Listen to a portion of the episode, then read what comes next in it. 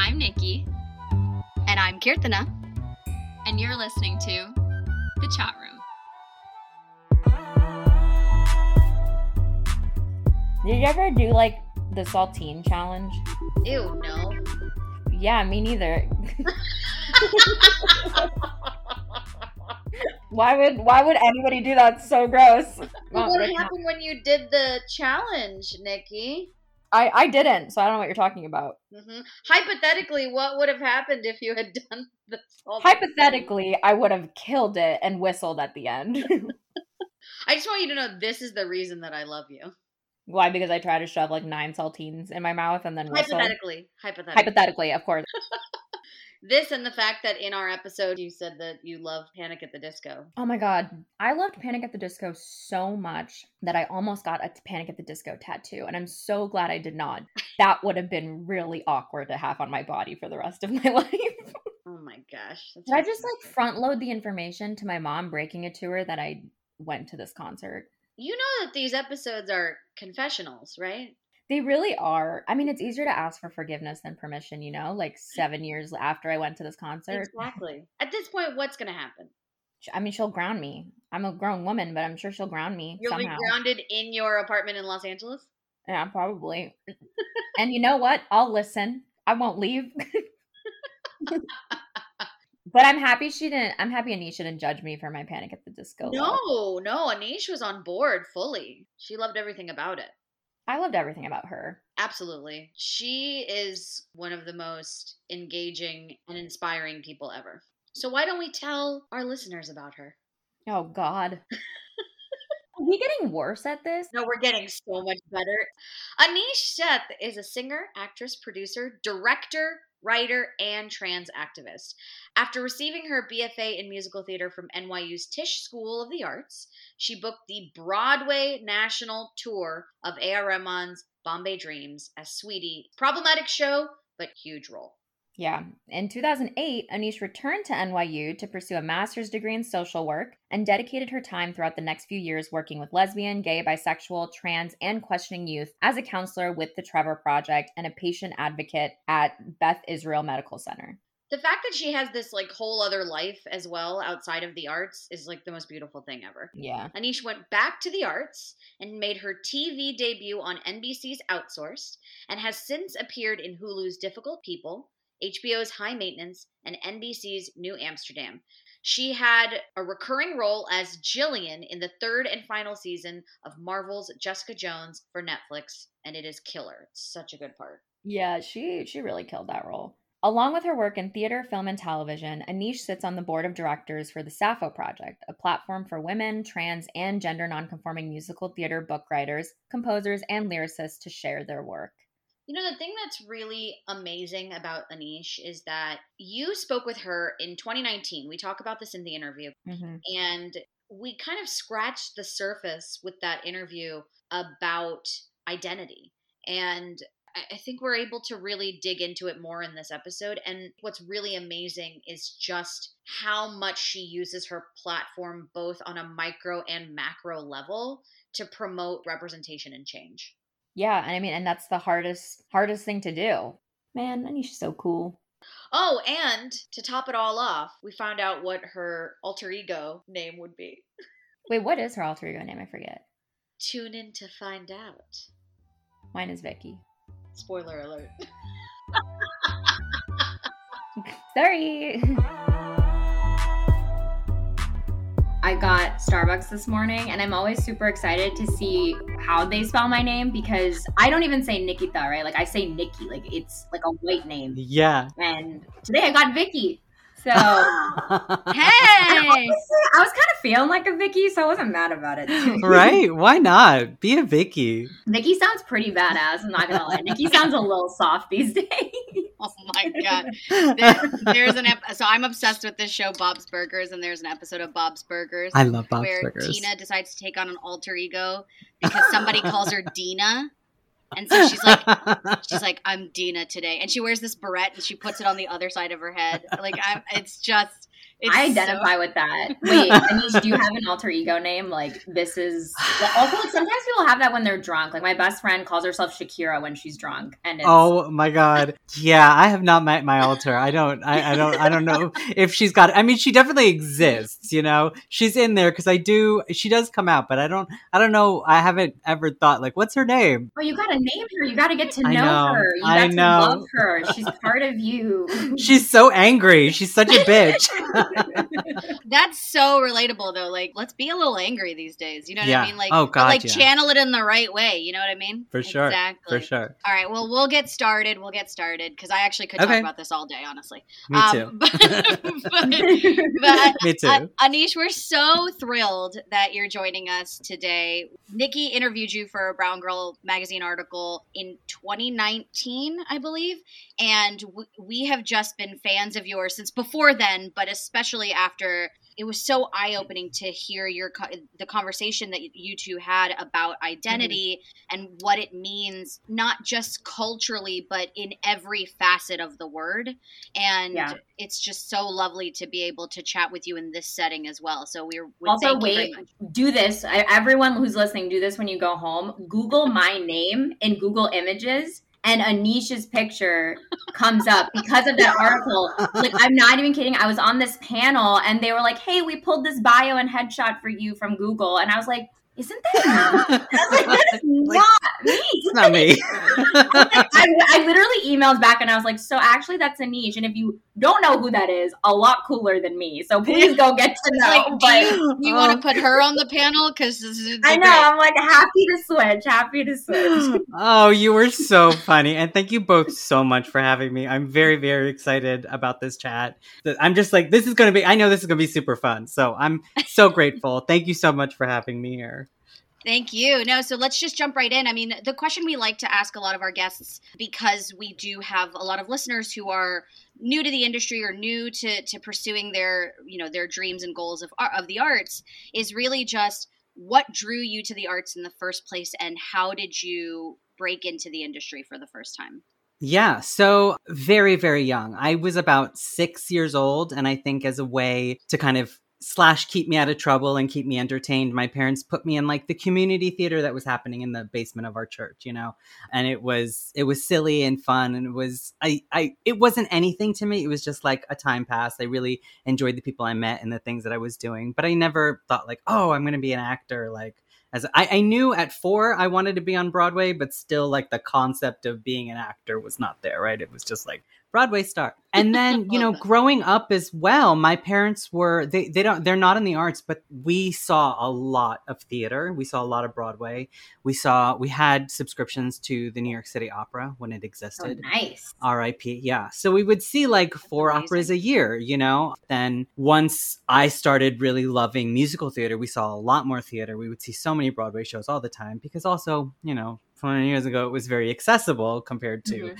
it now. And so it was always a part of my life. And I always studied music. I started studying piano when I was six. I started studying the flute and voice training when I was 11. And then when I was a teenager, I went to the Manhattan School of Music for their pre-college program for as a voice major because I thought I was going to be a classical singer.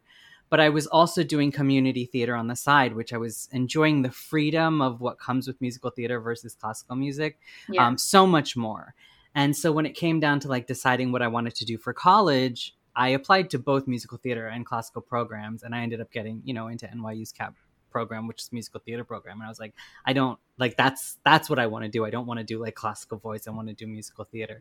So that's how I got into deciding that was going to be my career path. And then I think just you know making the connections and getting all the experience I could it ha- got my foot in the door. I can talk about um, more at length about this later, but I, also I was a sophomore in college when I got the opportunity to workshop Bombay Dreams, and I think that that exposed me to Tara Rubin Casting Agency, that exposed me to the producers, you know, that exposed me to the world of Broadway in a way that I had never been exposed before, and so I, I think just kind of constantly trying to get my foot in the door is how I ultimately ended up slowly but surely climbing this ladder. Well, that's really interesting too, because saying that your parents were into classical music and and and very much encouraged that experience when you were mm-hmm. younger. So, what was their reaction when you said, "Okay, I'm I got into this musical theater program. This is what I want to do"? Yeah, I don't think it came to the uh, surprise to them at all. Sure. I, you, you know, I, I, I obviously wasn't around for this conversation, but I think very early on, somebody must have told them, look, like you can't stifle her. Like she loves this stuff, what she's learning, what she's doing, like is obviously bringing her joy. Like if that's what she wants to do, you can't take that away from her, right?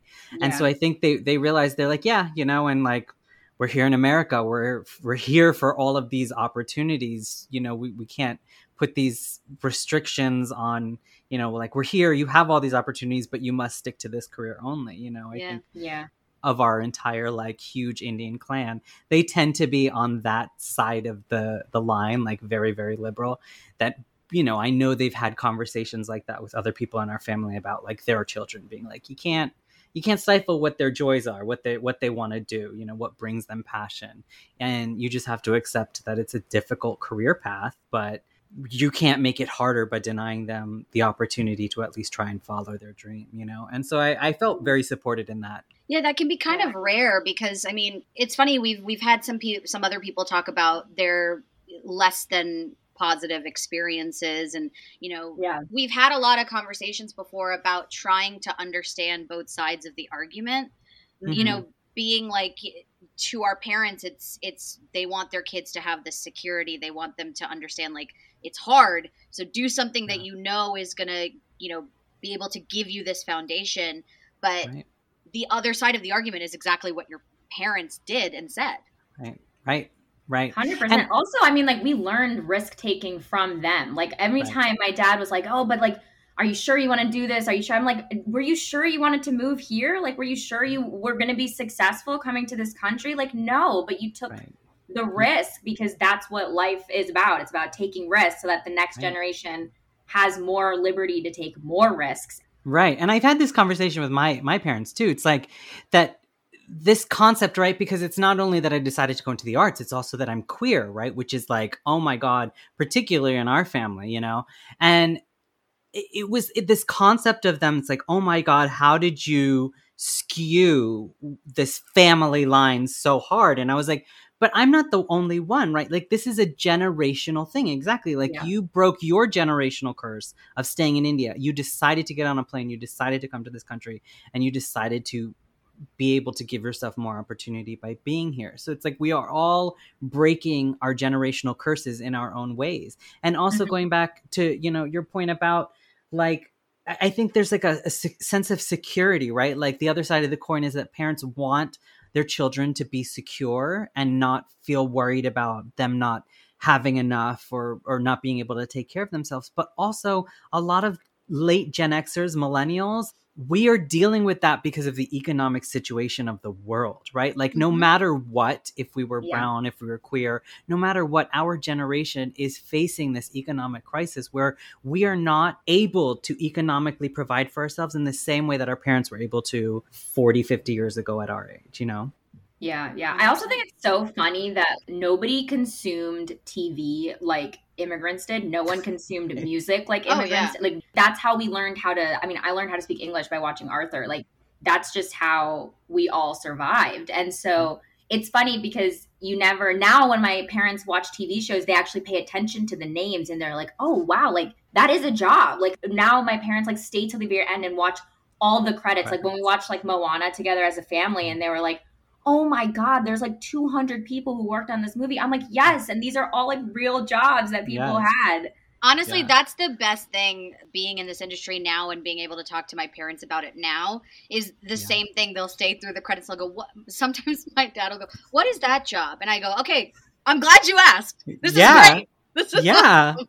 it's but great. then they're like where's your name and i'm like "Ah, well, yeah, not, not, not, not there yet sorry just look away yeah, yeah, right, exactly. It's one like, day one day well, just it's just like, oh, you you missed it. You missed it, Dad. Don't worry about it. it's like, you didn't see the it. line doesn't work it doesn't Right. work right just, but I, I mean i also i want to kind of go back a little bit because going back to bombay dreams would love to hear a little bit more about your role as sweetie in the broadway national tour of bombay dreams Huge deal. What Huge your- deal. Yeah actually though and and you know what that also like what that lifestyle was like i'm super curious as well yeah, God, how was that? How did I get involved in that show? So I was a sophomore in college, and I have a friend who lives in Britain, and he was like seeing all these advertisements, like, oh, you know, they're casting for this like new Bollywood musical here. You should just like try to reach out and see if they're open to seeing New York actors. And I was like, sure. And I was like still in school, and I will tell you, I did not take an acting class in my life before I got to college. So I was a terrible actor. I was a great singer, but terrible actor.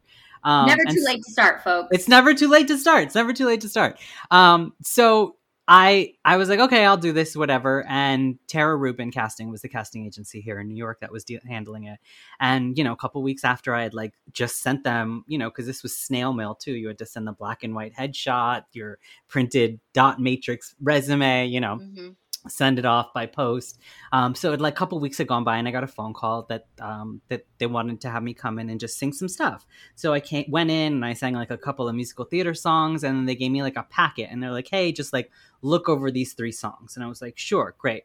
Came back a couple days later, um, and basically had like a like a mini workshop with them for like a day didn't think anything of it. About two weeks later, I get a call. They're like, "Hey, we want to fly you to London um, to work on this workshop for Sweetie for this character because they they were still developing Sweetie. They didn't know who she was. They're like, "Yeah, hijras are part of Indian culture. We need to have one in there." So I said, "Great!" You know, like this was so exciting for 19 year old me. I was like, "Absolutely!" So they flew me out to London. They put me up in a hotel. I was literally in London for like 36 hours for this workshop. I, I can't believe you were 19, dude. I couldn't even like 19. convince my. I had to lie to my parents to go to Panic at the Disco concert half an hour away when I was 19. I went to London. I just want to point out she said Panic at the Disco, which is I've never loved you more. I've never loved you more, Nikki. My mom's gonna listen to this and be like, "Wait, you did what? you did what? What are these things I don't know about?" yeah, yeah. So I, w- I went to London. It was it was very exciting. I did this workshop and I came back and I waited and I waited and I waited and they were like, yeah, you know, unfortunately, it's not going to go to you. And I was in school. I was like, I didn't I didn't know what I was doing. That's totally fine. About two and a half years later, they called me again. They're like, hey, we're transferring the show to Broadway. Will you come in and sing some of the stuff? And I was like, sure. Mm-hmm. So I went in and I sang was like an initial call and then I, I waited about a few more days and they're like yeah we want you to do this workshop. And it was me and a couple of other folks and we were there for like about a week and we were doing like scene work and you know dances and we were singing the songs and stuff like that. Um, and then ultimately i didn't get it. And i it was it was a little disappointment because the the feedback I was getting continually through the process was that I was a little too authentic to play Sweetie. And though that word wasn't sp- yes. What? That yeah. So it's it's a very it's it's a very uh interesting point in my career because it, it, did so much for my career and also for my self-worth being able to play a principal for a year in this show, you know, and also playing someone who was very very true to me when I finally got to do it on tour. But, you know, the the language that was used was we want to hire somebody who the audience can clock as a man in a wig and a dress because this character is meant to be the comedic relief, right? The hijra is the comedic relief, right? Not to mention the way I don't know if you've all seen Bombay Dreams, but like the way Sweetie dies at the end, right? Yep. Like Sweetie is beaten to death, and then while she's trying to crawl away, she gets shot in the back. Yep. Like and they say later on like she died like a dog on the beach. So it's like very problematic show right? I mean like that's just like a seedling of how problematic that show was. But it did so much wonders for the south asian community right? Like it was the first show of its kind to be on broadway like that. It gave so many mm-hmm. brown actors so many opportunities. But the discourse and the language and the experience around actually producing that show was incredibly just incredibly problematic, you know? And I've addressed it with that casting company since. You know, I don't know if y'all. yeah. yeah, but but that's but that's the thing. It's like when these things happen, it sucks and it shouldn't. And right. it's nice to hear when someone is using their voice and their platform to say, "You do y'all not realize that this sucks and it's not awesome? Like, do you right. not get why this is bad?" You know yeah and i don't know if there's like a, a like a, a, conscious shift in the industry where people are feeling more i, I like I, I, see that right like people are feeling more empowered to speak out about these kinds of abuses that are happening in the industry. But the, there's the other all, part of it for me is that like I don't like some people are like well you're risking ever being called in again by the casting agency by speaking mm. up like this and it's like I don't care. Like I yeah. if these if if a casting agency or anybody, a, an institution, a producer, director, whatever, if folks cannot see where they need to be held accountable in their mistakes and accept that and learn and grow from it to make exactly. a more inclusive space for people, then I don't want to be part of that either. You know, yeah, it's that, not. That's exactly right. That's exactly right. It shouldn't be that you're risking anything. It should be that they're risking ridicule and being canceled because sometimes cancel culture does work. You know what I mean? Right. But like it, it yeah. should be it should the onus is on them to realize right. this person is calling me out because I'm doing something problematic. I'm not going to yeah. punish that person for calling me out on my bad behavior. I need to change yeah. my bad behavior. And it is so hard to get someone to change something because they're immediately going to get defensive. You know, and yes, that absolutely. and that's 100% the problem. It's also it also really it is unfortunate that you know, first of all, it's amazing that you were on a Broadway national tour. That that is a huge achievement. You. It is. It's Thank a huge you. achievement. Um, but it is problematic that our first big South Asian show is a right. show that was problematic.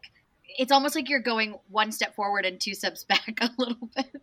Right? It does feel that way. It's like, yes, we got this thing, but oh my God, how much is this contributing negatively against the kind of representation that we are actually really seeking here? You know? Yeah. Yeah one of the things that we do also want to talk about is that you were able to transition from stage to to film and, and TV as well. Yeah. And you know that's not necessarily the easiest thing to do.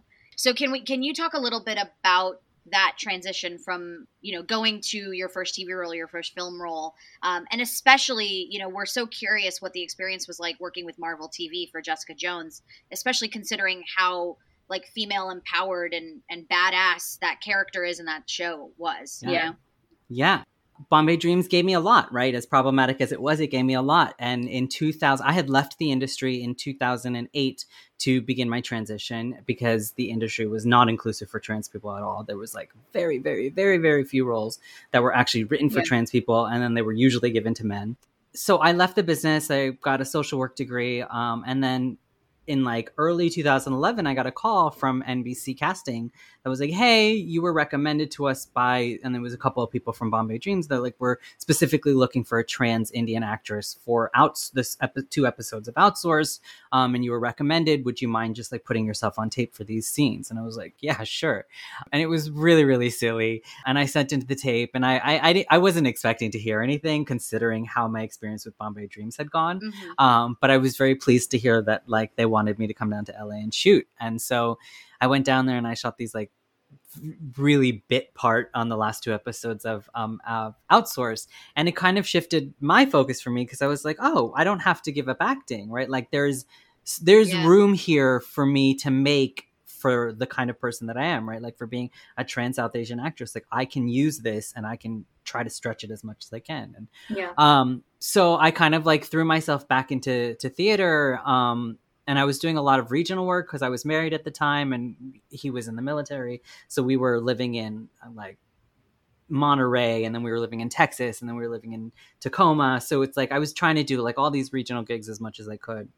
Um, and then when I came back to New York eventually and I was doing all this theater, I got the call to come audition for difficult people which my friend Shakina Nayfack is on um, mm-hmm. and they they had seen me for lola the role that she got um, like a few years before I'd been called in for that. So I think they also kind of knew me, and she had recommended me for this episode to guest star in with her um, and a couple other folks. And so I booked that, and it was kind of like, okay, now I'm getting you know like one two feet into the door.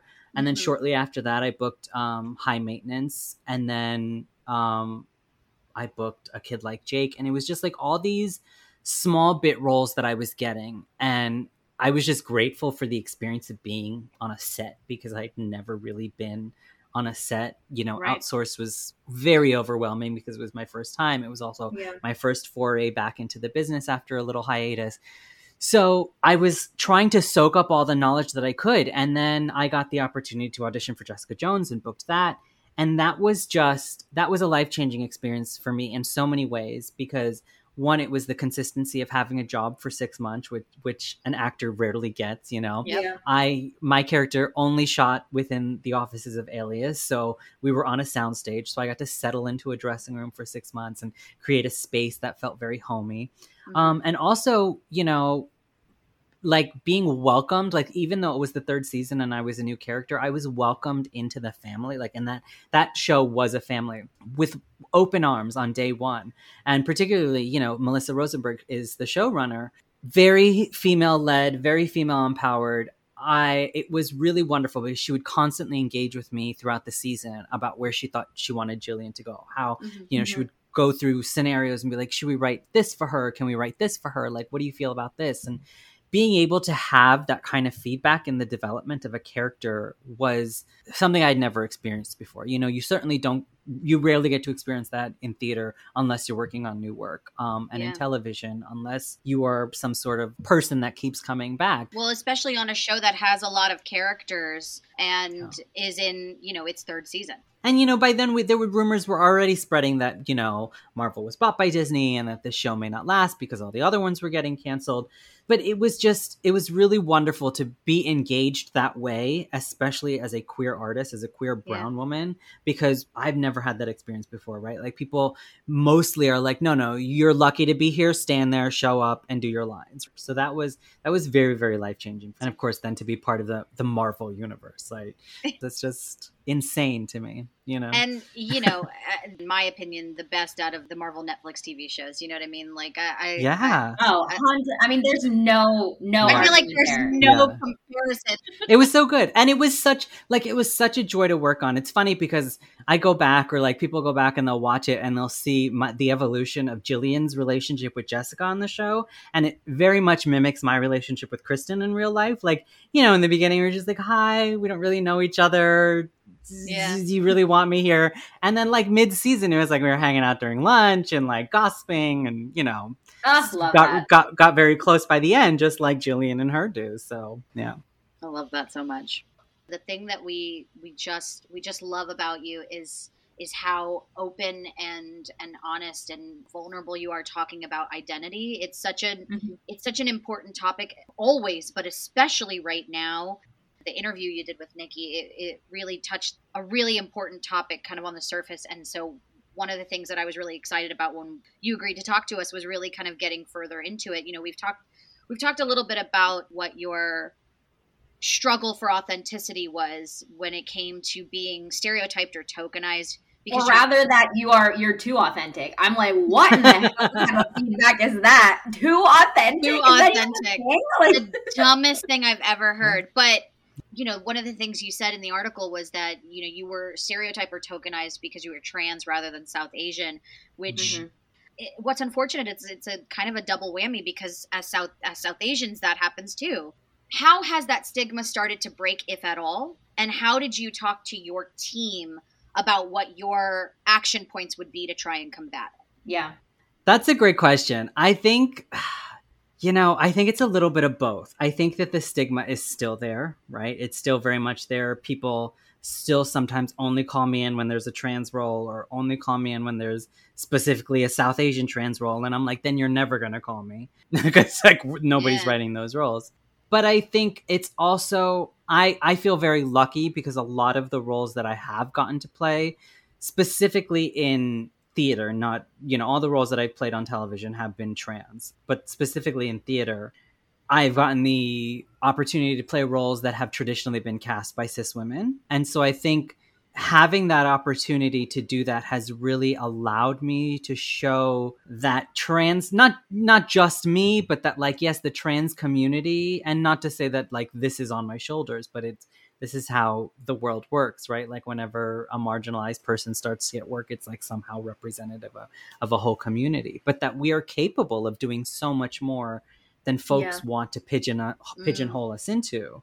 Um you know it's like oh actually yeah, Aneesh can sing. She's not just trying to be famous because she's trans. It's like, no, no, Right. no, no. Right. You know, like we're, we've been doing these jobs. Like some of us, uh, you know, have been in this industry for 20 plus years and have been doing the work. And it's only now we're getting the kind of visibility we are because people are opening their minds up to these kinds of different narratives, to these Yeah. kind of different stories and this, this different type of representation and you know there's there's like this attitude about it that like we don't know as much or we're not as experienced as much when the reality is actually not that you know it's just that we have the experience we've done the things just people don't pay attention in the same ways Mhm. because they're not interested in, that, in seeing that represent it doesn't mean anything to them right now you know it's and specifically it's not marketable right when it becomes marketable that's when the Mhm. interest will start to come up Oh, that's it's such a demeaning way to categorize identity is whether or not it's marketable because Right. people also thought no one was going to watch Crazy Rich Asians and it it like broke the box office. So right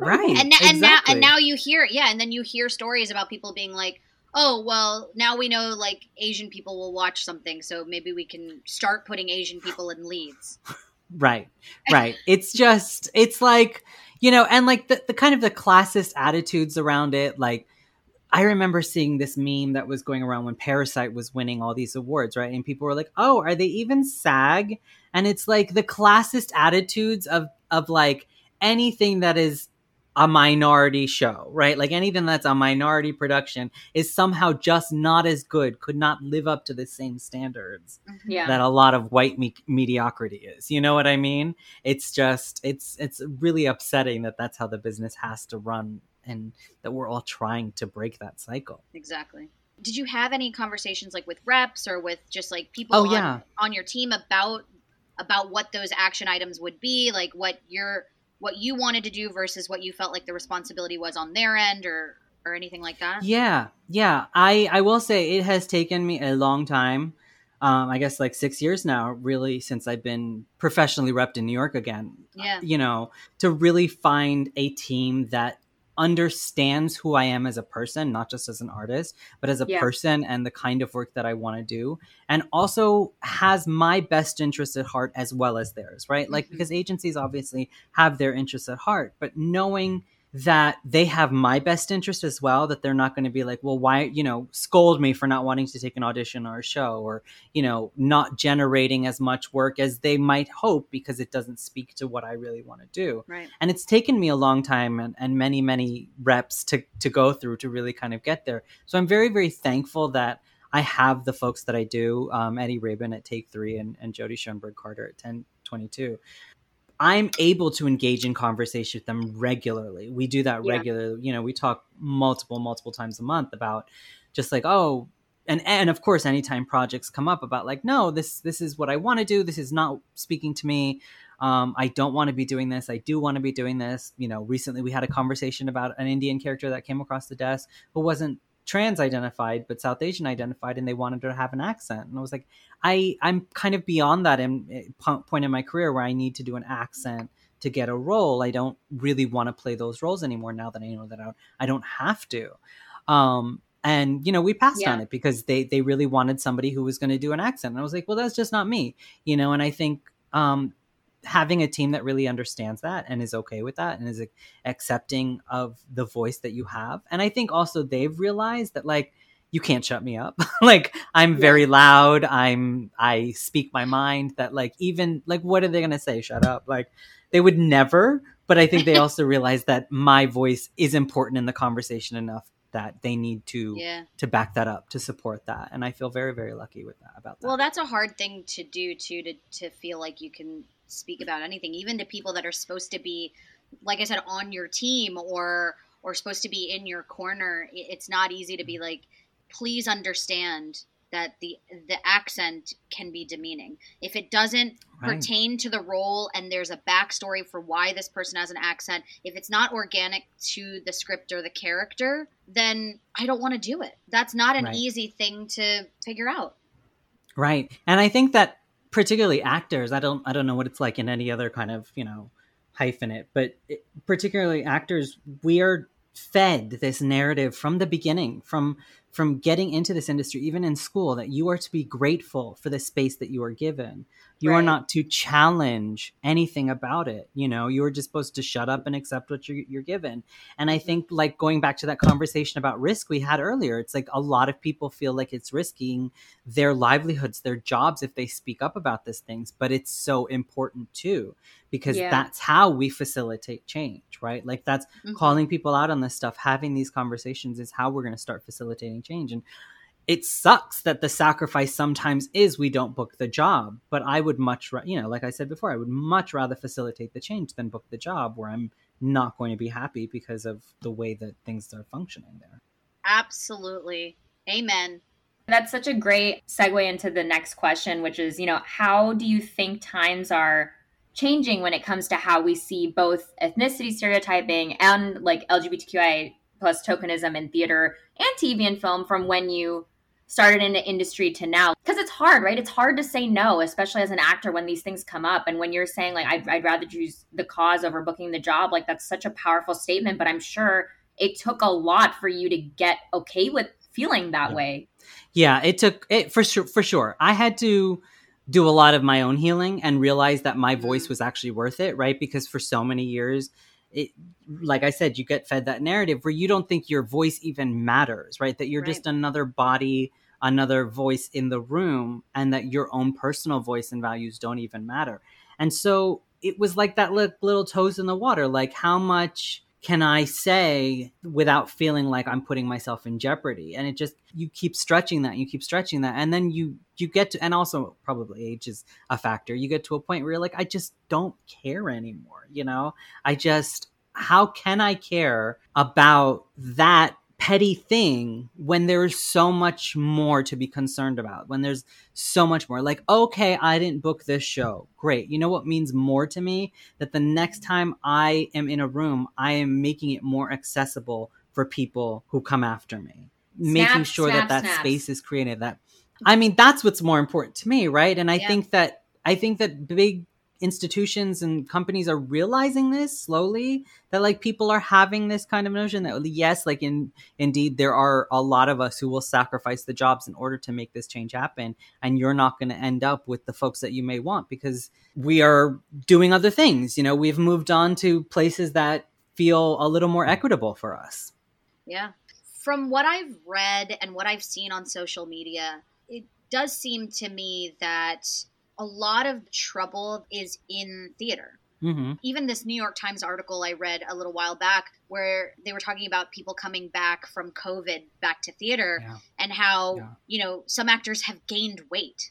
Like, and yeah. that was part of the part of the article as a challenge. I as know. a challenge.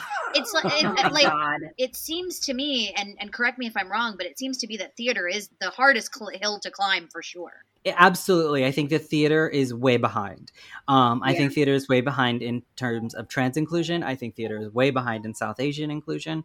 And it's there's just no justification for it. There's no excuse for it you know? Particularly now in 2020 halfway through 2021 going into 2022 what excuse is there that our stages do not look like the world we live in? Yeah. Yeah and I, I think not that TV and film is not problematic, but there is a lot more freedom in the creation of characters and mm-hmm. the ability to be diverse in television versus theater. And I think I, I, I don't know if that's because of like the economic control is yeah. shifting in film and television and not so much in theater. Like in theater, the spaces are pretty much owned and dominated by cis white men, you know? Right. And I think that the power is changing in film and television more. You're seeing a lot of queer folk, a lot of South Asian folk, um, a lot of people of color who have the reins of their own projects mm-hmm. and the ability to really do what they want to do and say what they want to do and get that greenlit and get that funded. And you you don't see that change happening that way in the theater you know, when people think of Broadway or theater, I'm sure a lot of people think, "Oh, well, it's New York, it's it's liberal." And so right. people assume that that would be where there's the most progress, but what you said is key. It's that all of these productions are usually produced by the same companies and they're all mm-hmm. run by cis white men. Yep. Yep. And until we shift that power, until they're willing to sacrifice that power, which they're not, or even share that power, which they're not, nothing is going to change. Mm-hmm. Because even if they allow their doors open to be more diverse, it's still under the control of cis white heteronormativity.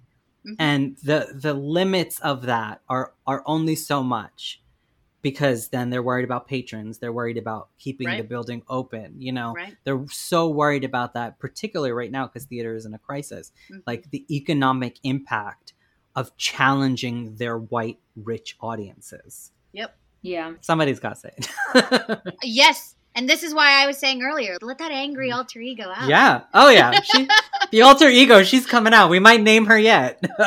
we haven't named her yet. Yeah, I was just gonna say, do you think do you have any ideas about what to name her? God. I. I wanna like look up different words for like dragon. Yeah. Yeah. You know, Yeah. like she's feeling she's I'm getting like dragon energy from your alter ego right now. We should just name So- her Daenerys then. There it is. there you go. There you go. Well, someone called me Maleficent the other day, and I was like, "Oh, I like that. I like that." I love one. that. That's awesome. You get Maleficent and I'm just Vicky. That's so great. That's so great. oh man well and that's that's another thing that we also just wanted to talk to you about and that we love about you is the way that you take a stand for things the way you use your platform for activism can you talk a little bit about that activism especially with like the sappho project and you know you you've worked with a lot of different wonderful organizations Yeah, particularly the Sappho Project is great. Um, the Sappho Project basically uplifts and supports women and trans and gender nonconforming artists, musical theater writers, composers, lyricists, provides them with resources, provides them with a platform for their work. And they're a very, very new organization. They just started this year. Um, so I'm on the board of directors there. Um, and the work that they, they do is is really, really wonderful. I, I think that there's very few, if if any, organizations that are really uplifting folks work the same way that they are. Um, and then I also, you know, I was involved with the Trevor Project for a very, very Yeah. long time. I started as a call center counselor there, and ultimately I was like a, in the programming department, and then I was associate manager of the call center down in New York before I left, while I was pursuing my social work degree. And you know, in while I was doing my social work degree, the I mostly worked with substance abuse users and queer populations, which was really wonderful and life changing for me as well having that experience has always made me feel like I'm an empathetic person and it needs to somehow be a part of my work, right? Like it couldn't be separate.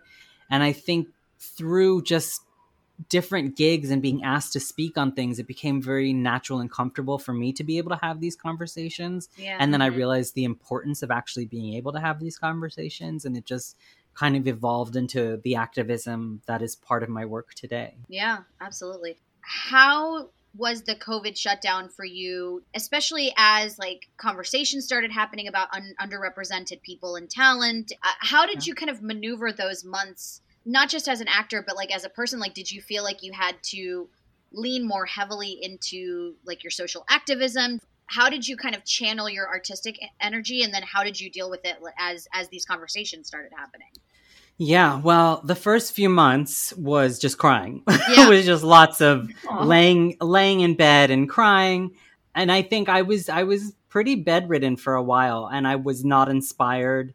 And and then I noticed, you know, if, in like April, kind of mid to end of April, some of my friends started doing stuff and one of my best friends, he was being part of like a, an online cabaret and I was like this is going to be really interesting to watch. I'll just tune in to support him. And then I noticed a lot more people were doing these kind of virtual projects. And I, I can tell you, like 19 months ago, I had no idea what Zoom even was. Right, Um, right. I so I I would watch, and then I started to get inspired on my own, and I produced two Shakespeare readings. Like Mm. one was a mini workshop, one was just kind of a table read, and then I was also part of like 10 or 11 virtual workshops online, so that that kept me busy. And it was just it was a trudging through, right? It was like, Mhm. uh, okay, I'm going to get myself up today. I have to figure out a routine for myself within the walls of my my home and Yeah. just try to stay as active as I can, as I can handle, because I also need to respect and recognize when I need to rest and recover. Yeah. Yeah. Um, and Yeah. so I think it was it was learning the balance of that, right? And I think like particularly now compared to where I was a year ago is very very different because now I'm like, okay, this has become routine for all of us, right? Like Mhm. doing this kind of thing is very routine. Working from home is very routine. Doing these online plays is very routine. That it just kind of feels like the new normal, which you know isn't great, but it's it's what particularly as actors, right? And I think because of the experience of like having a great job to being unemployed for a while, you you learn the skills of how to make sure that you're taking care of yourself. And I Mhm. think that that helped me. Of course, it didn't prepare me for for this, but I think it helped me kind of dissect that for myself. Like, what do I really need in this moment? And I think Yeah. also working on myself. Like, I would go to therapy twice a week, you know, for a Yeah. while during this thing. And I think like really working on myself really helped too, because it was like I was learning. I had the the space and the time to really think about what are the things that were meaningful to me. What were the things that were going to really empower me? What were the things that were really Yeah. going to be a hindrance to my own growth? And having that own evolution for myself really helped as well. Oh, I love that. Do you feel like because obviously I want to we want to ask you the advice you have for actors, brown, LGBTQI, both, really anybody trying to break into the industry. Do you Yeah. feel like unpacking that identity and taking the time to really figure out what's important to you and what you want to do with your art is important before you try to break into the industry? No, I'm going to say no because Yeah. I don't think that if you are a marginalized actor in any way, that you should feel the responsibility of having to speak on diversity, right? To Yeah. speak on inclusion, Yeah. to to ha- to be an activist at all. Like it is Yeah. totally okay if you're like, I just want to be an actor, I just want to be a singer, and I want to do my job, and I want to go home, and I don't want to get involved in these conversations.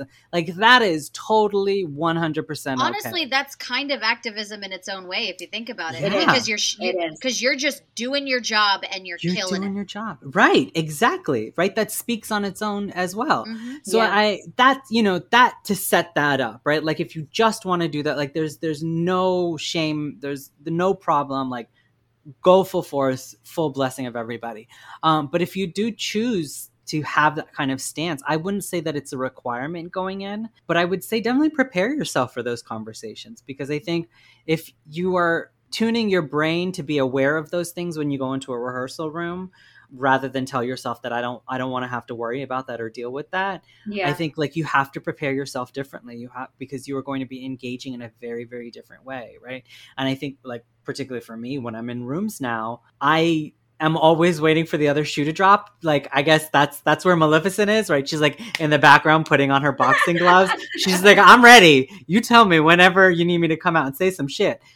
so I think, you know, but that like that's me, right? Like that is the the the human that I've become, right? Like that she's always ready to be there to stand up in case she needs to and Yeah. and say something. And not everybody is going to feel that way. Not everyone's going to feel as empowered as I feel in this moment. You know, it's and it it, it always ebbs and flows. You may have that empowerment in in in one room and feel completely disempowered in another. I, I wouldn't say it's a requirement to anyone thinking about going into this industry, but it's it's certainly something you should prepare yourself for because you may even be forced into that conversation and you may not Yeah. want to have it. That's a good point. That's so true. But Aneesh, thank you so much for talking to us. You know, taking it back to that first interview I did with you, which that was like super, super early in, in my evolution in in the industry. And I was an assistant at the time. And I remember it completely changed the way I looked at roles and looked at identity myself. So, like, you know, I, I appreciate you a lot and I appreciate your candor. And, and I hope that people listen to this and, and feel the same way that I did af- after hearing you speak on on what it's like to be in this industry and and and you know own who you are and not pigeonhole yourself and stand up for yourself. Thank you. Thank you. Thank you both. I really enjoyed my time here today. This was super fun. It went by so fast. I don't want to stop talking. I know. Wait, wait, Kirtana, uh, did we name? Do you have an alter ego name? no, I'm just annoying and loud and angry all the time. So true. That's so true.